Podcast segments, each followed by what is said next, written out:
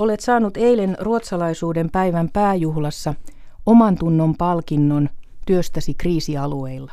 Paljon onnea. Kiitos, kiitos. Se oli hieno kunnianosoitus minulle. Ja itse asiassa mä oon kaksikielinen ja mä oon aloittanut työurani ruotsinkielisissä uutisissa ulkomaan toimittajana aika kauan sitten. Siksi sain tämmöisen ruotsalaisuuden päivän palkinnon. Sait palkinnon työstäsi kriisialueella. Miksi Antti Kuronen matkustat tekemään toimittajan työtä vaarallisille alueille? Oh, se on kyllä todella hyvä kysymys ja mm, mietin sitä välillä itsekin. Mulla oli semmoinen kokemus, että sanotaan nyt viimeiset kymmenen vuotta mä oon tehnyt tätä hyvin aktiivisesti, tätä matkustamista. Kaikki matkathan ei ole kriisialueelle, mä teen myös muita matkoja ja mutta mulla on semmoinen kokemus 90-luvun puolivälissä, kun mä olin vielä opiskelija. Ja mä olin hyvin kiinnostunut yhteiskunnallisista asioista ja myös kansainvälisistä asioista. Ja, ja silloin mä menin Sarajevon, mä olin freelance-toimittaja Balkanin Bosnian sodan ihan loppuvaiheessa. Ja mä olin Sarajevossa silloin 90-luvun puolivälissä. Ja se oli jotenkin niin vahva ja kiinnostava kokemus. Silloin kanssa näki sitä, että sota – sota ei ole niin kuin kaikkialla koko ajan ja miten se eri tavoilla vaikuttaa ihmisiin. Ja jotenkin se ehkä se vaihde on jäänyt päälle ihan sieltä saakka. Itse asiassa saan kiinni aikamoisesta stereotypiasta itsessäni, kun kysyn tällaisen kysymyksen, miksi vaan matkustaa vaarallisille alueille. Niillä vaarallisilla alueilla, niillä joissa on sotatila päällä tai joku konflikti, niillä asuu koko ajan iso määrä ihmisiä, jotka eivät osallistu siihen konfliktiin tai sotimiseen mitenkään.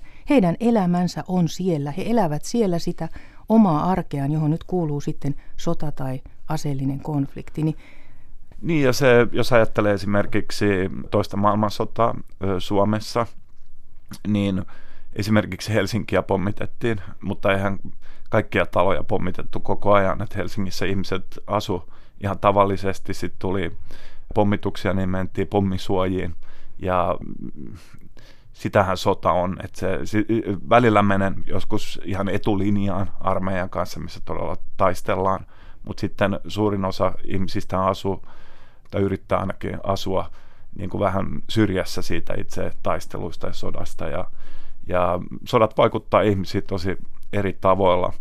Esimerkiksi monethan joutuu pakolaisiksi, se on iso asia sitten talous romahtaa. Osa ihmisistä ehkä asuu ihan turvallisessa paikassa, mutta ei ole työpaikkoja, koska on konflikti. Ja, et se, se on, siinä on niin todella monia ilmiöitä siinä sodassa, että se, se ei ole pelkästään pommituksia koko ajan.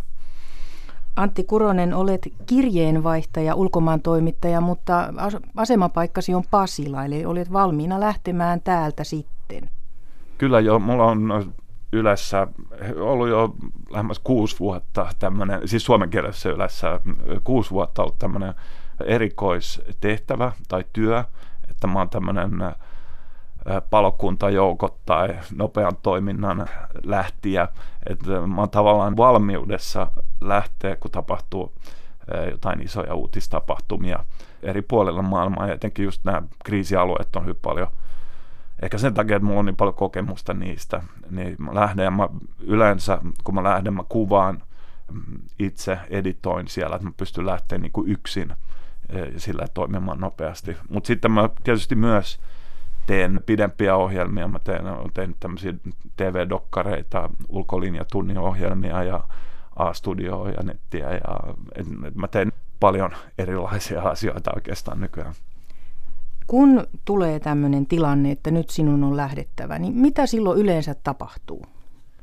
No kaikkein tärkein oikeastaan minä tahansa lähtee, mutta etenkin jos lähtee johonkin kriisialueelle tai vähän vaikeampaan paikkaan, niin on niin nämä paikalliset kontaktit siellä. Siellä ei voi millään tasolla, vaikka puhuisi kieltä täydellisesti tai jotain toimia ilman, että sulla on paikallisia avustajia sun mukana. Ja uutis ja mediamaailmassa me kutsutaan heitä usein fiksereiksi, niin kuin se on henkilö, joka on sun kanssa. Ja jos puhutaan sota-alueista, niin silloin niissä yleensä armeijat kontrolloi sitä aluetta, ja silloin armeijoilta saadaan lupia ja näin, että pystyy liikkumaan.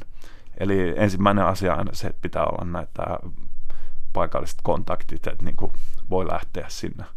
Ja sitten pitää usein yksi asia, mitä ehkä tuo ajatelleeksi, että sitten pitää saada jostain aika paljon rahaa käteistä, koska usein jos on niin kuin, vaikka olin Syyriassa nyt pari viikkoa sitten, kun Turkki hyökkäsi sinne ja niin eihän siellä ole niin kuin pankkiautomaatteja tai korttiautomaatteja, että pitää olla käteistä mukana. Että tämmöisiä käytännön asioita.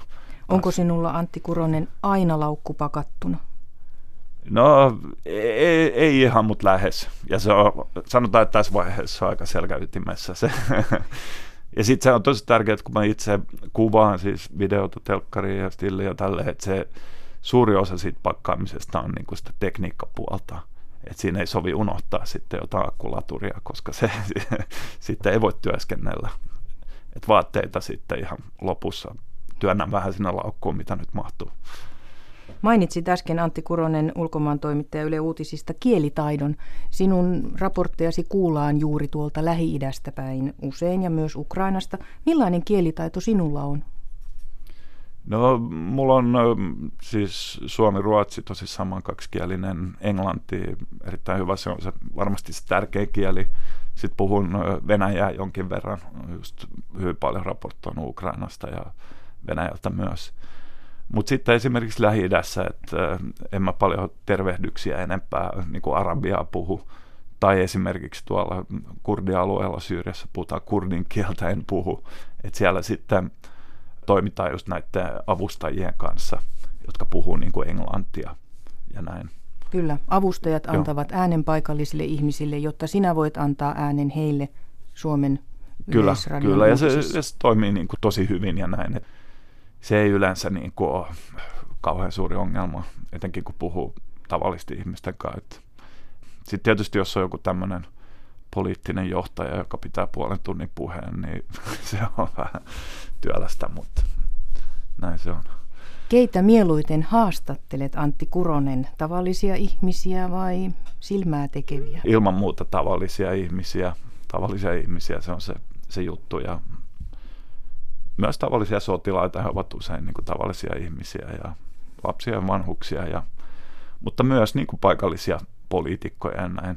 Ja sit olen itse asiassa haastellut monia pääministerejä ja presidenttejä ja tämä tyylistä, ja se voi joskus olla kiinnostavaa, mutta kyllä niin kuin tämä fokus ilman muuta se lisäarvo, koska heidän sitaattejaan voi sen lukea myös muista tiedotusvälineistä, niin se tärkeää on kohdata ne ihmiset ja nähdä, että mikä se tilanne todella on siellä äh, maan kamaralla ja yrittää jotenkin välittää sitä suomalaisille ja suomalaisin silmin, että miksi tämä on niin relevanttia suomalaisille. Aivan lopuksi Antti Kuronen, mitä on tällä hetkellä työn alla nyt ihan täällä Pasilassa ollessasi? Oi, nyt on ollut itse asiassa aika monta matkaa tässä peräjälkeen, niin yritän olla täällä pari viikkoa, mutta nyt, nyt on, maailmassa tapahtuu aika paljon nyt taas yhtäkkiä, niin en ihan tiedä, että Ukrainaan yritän kyllä, siinä aika pitkä aika sitten, kun on viimeksi ollut siellä Itä-Ukrainan sota-alueella, että, mutta se nyt ei ole varmaa, tai sitten lähi tai jonnekin muualle, saa nähdä.